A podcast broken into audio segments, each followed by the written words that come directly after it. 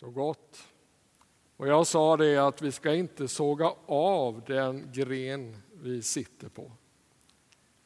Eller för att knyta an till texten jag snart ska läsa, den gren vi själva är. Vi behövs alla leva i ett sammanhang. Utlämnade till oss själva så växer den, os, den psykiska ohälsan. Utkastad på kravlöshetens hav drunknar du i inbillad frihet. Vi ska gå till Johannes evangeliets femtonde kapitel, en del av Jesu avskedstal. Vi läser från början. Vi står upp tillsammans och lyssnar till evangeliet. Jag är den sanna vinstocken och min fader är vinodlaren. Varje gren i mig som inte bär frukt skär han bort och varje gren som bär frukt ansar han så att den bär mer frukt. Ni är redan ansade genom ordet som jag har förkunnat för er. Bli kvar i mig så blir jag kvar i er. Liksom grenen inte kan bära frukt av sig själv om den inte sitter kvar på vinstocken kan inte heller ni göra det om ni inte är kvar i mig. Jag är vinstocken, ni är grenarna. Om någon är kvar i mig och jag i honom bär han rik frukt. Utan mig kan ni ingenting göra. Den som inte är kvar i mig blir som grenarna som kastas bort och vissnar. De samlas ihop och läggs på elden och bränns upp. Om ni blir kvar i mig och mina ord blir kvar i er, så be om vad ni vill och ni ska få det. Min fader förhärligas när ni bär rik frukt och blir mina lärjungar. Liksom Fadern har älskat mig så har jag älskat er. Bli kvar i min kärlek. Himmelske Fader, tack att du har sänt oss ditt ord. Tack Jesus att du har talat till oss, du har kommit till oss och givit oss liv och övernog. Öppna oss för dina ord och låt din helige Ande tala denna stund i våra hjärtan och hjälp mig att jag inte står i vägen. I Jesu namn. Varsågoda och sitt.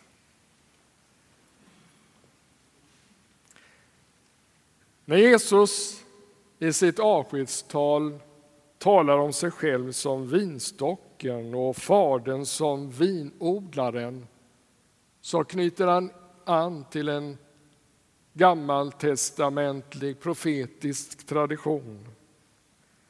Och ett av exemplen på detta hörde vi den gammaltestamentliga textens läsning idag. Vingården är den judiska nationen, gudsfolket. Och då vi som hedningar inympats bland Guds folk så vidgas perspektivet och vi får vara med i det sammanhanget. Vinodling är ett tålmodigt arbete med mångtusenårig tradition. Det tar flera år till första skörd. Och om vinet får växa fritt är det en klätterväxt snarare än ett träd som kan bre ut sig något alldeles väldigt men ger då heller inte någon vidare frukt. Vi hade en vinstock vid en villa som vi hyrde på västkusten. Den ville växa åt alla håll med en väldig bladmassa. Det var grönt överallt, men det kom aldrig någon frukt. Vi var tvungna att beskära mycket hårt, så hårt att vi trodde att den var bortom all räddning. Det var bara en knotig liten stam, en så kallad vinstock. Jesu ord är därför väldigt träffsäkra om att vi står under ansning och omsorg genom Guds levande ord. Och det är ju så också att druvorna för att inte bli sura eller mögla kräver solljus som lyser och att luften får komma till och ge friska vindar. Därför blåste bladmassan bort, inte bara för att inte livet ska sippra ut i varenda gren utan också för att det inte ska skugga allt för mycket. Reser man ner på kontinenten och för all del även i Skåne så kan man få se rader av vinstockar i ordnade odlingar. Och de där vinstockarna är väldigt hårt hållna. Små, korta och enkla att skörda. Och till skillnad från träd så ska varje gren utgå direkt ifrån stammen för att ge ett så bra resultat som möjligt. Där är Jesu tal om att förbli i honom väldigt passande. Ingen av oss behöver några ombud egentligen, utan var och en får en direkt gemenskap med Jesus själv. Men det gör oss inte oberoende av andra, tvärtom. Odlaren bereder jorden, vattnar och vårdar. Men ingen kan styra växtens liv och utveckling i egentlig mening. Man kan lära sig av naturen och försöka hjälpa till. Men livet självt det kommer när villkoren är de rätta. Frukten växer fram ur ett organiskt liv. Det kan inte tvingas genom ansträngningar. Och så är det också med det andliga livet. Det är en livsprocess. Vi kan inte pressa fram resultat, utan livet måste ha sin gång. Där Guds ande verkar mognar det fram något av en himmelsk kvalitet som bör synas i ett socialt samspel.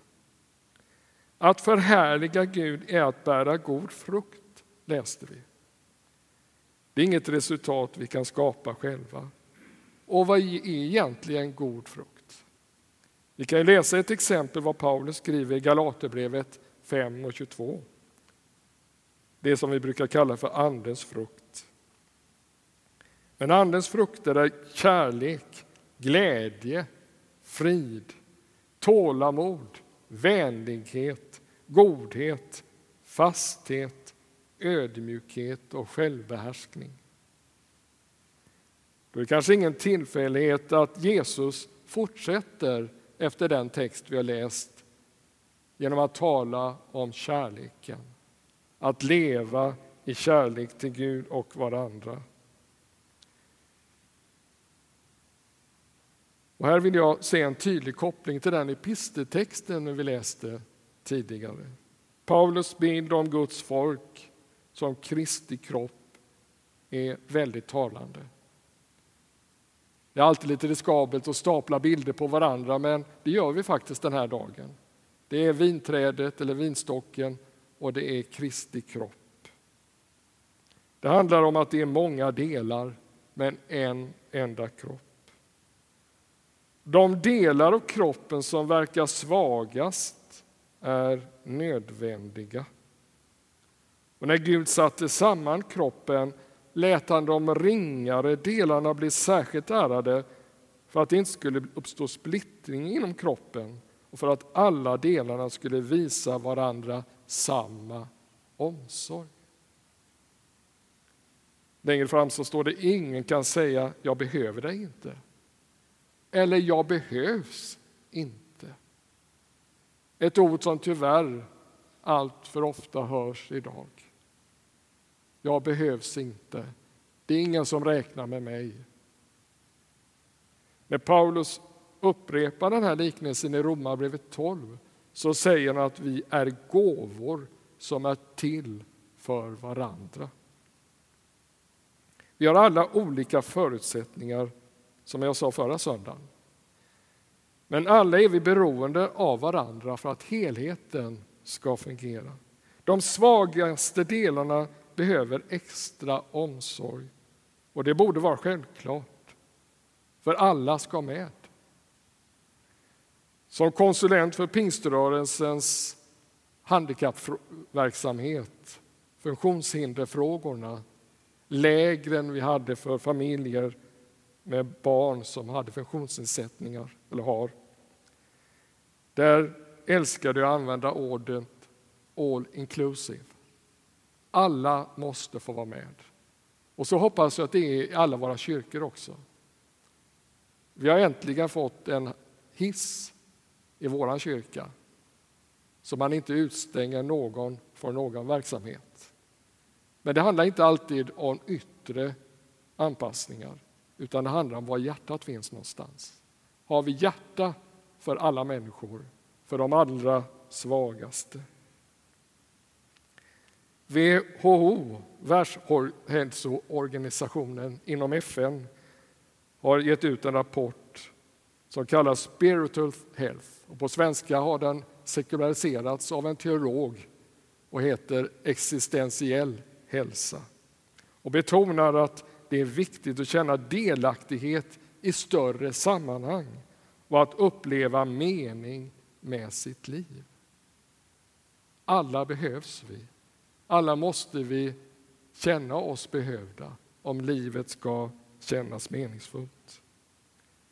Det är viktigt att finnas med i ett sammanhang och ingå i en större gemenskap av liv från livgivaren själv. Där får du och jag vara med inympade i vinstocken utväxta från vinstocken eller som en lem i Kristi kropp där alla behövs. Grenen på ett träd är fullständigt beroende av saven från grundstammen. På samma sätt är kroppen beroende av blodet som pulserar och nervbanor som länkas samman.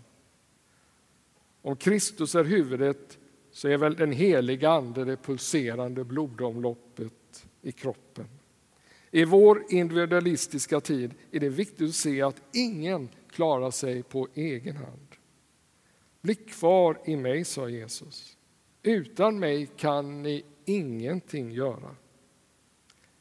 För Jesus är centrum av allt. Allt beror på honom. Och utan honom har vi ingenting. Hans ord vägleder och fostrar oss. Man brukar ju säga att den man umgås med blir man lik. Att hålla fast vid Jesus, att leva nära honom är därför en bra början till ett gott liv. Att vara en gren på vinstocken och leva med hans ord varje dag. Det bär genom hela livet. Såga inte av din gren från vinstocken utan sök dig närmare Jesus. Det kanske känns hårt att tala om att vinstocken ska tuktas och han ska ansa oss. Men det är med en kärleksfull och målmedveten ansning som Gud närmar sig dig och mig. Han vill hjälpa oss till ett ännu bättre liv. Du och jag får vara del i ett större sammanhang. Snart kommer vi fira nattvard tillsammans. Där finns brödet och vinet så passande nog i centrum utifrån den här texten. Och Jesus själv är i centrum. Han är nära, närmare än ditt eget hjärta. Låt denna stund bli ett särskilt möte med honom. Låt det bli kanske en nystart på gemenskapen, fördjupning av livet i Kristus. Han vill att du ska vara nära honom. För utan honom kan vi ingenting göra. Amen.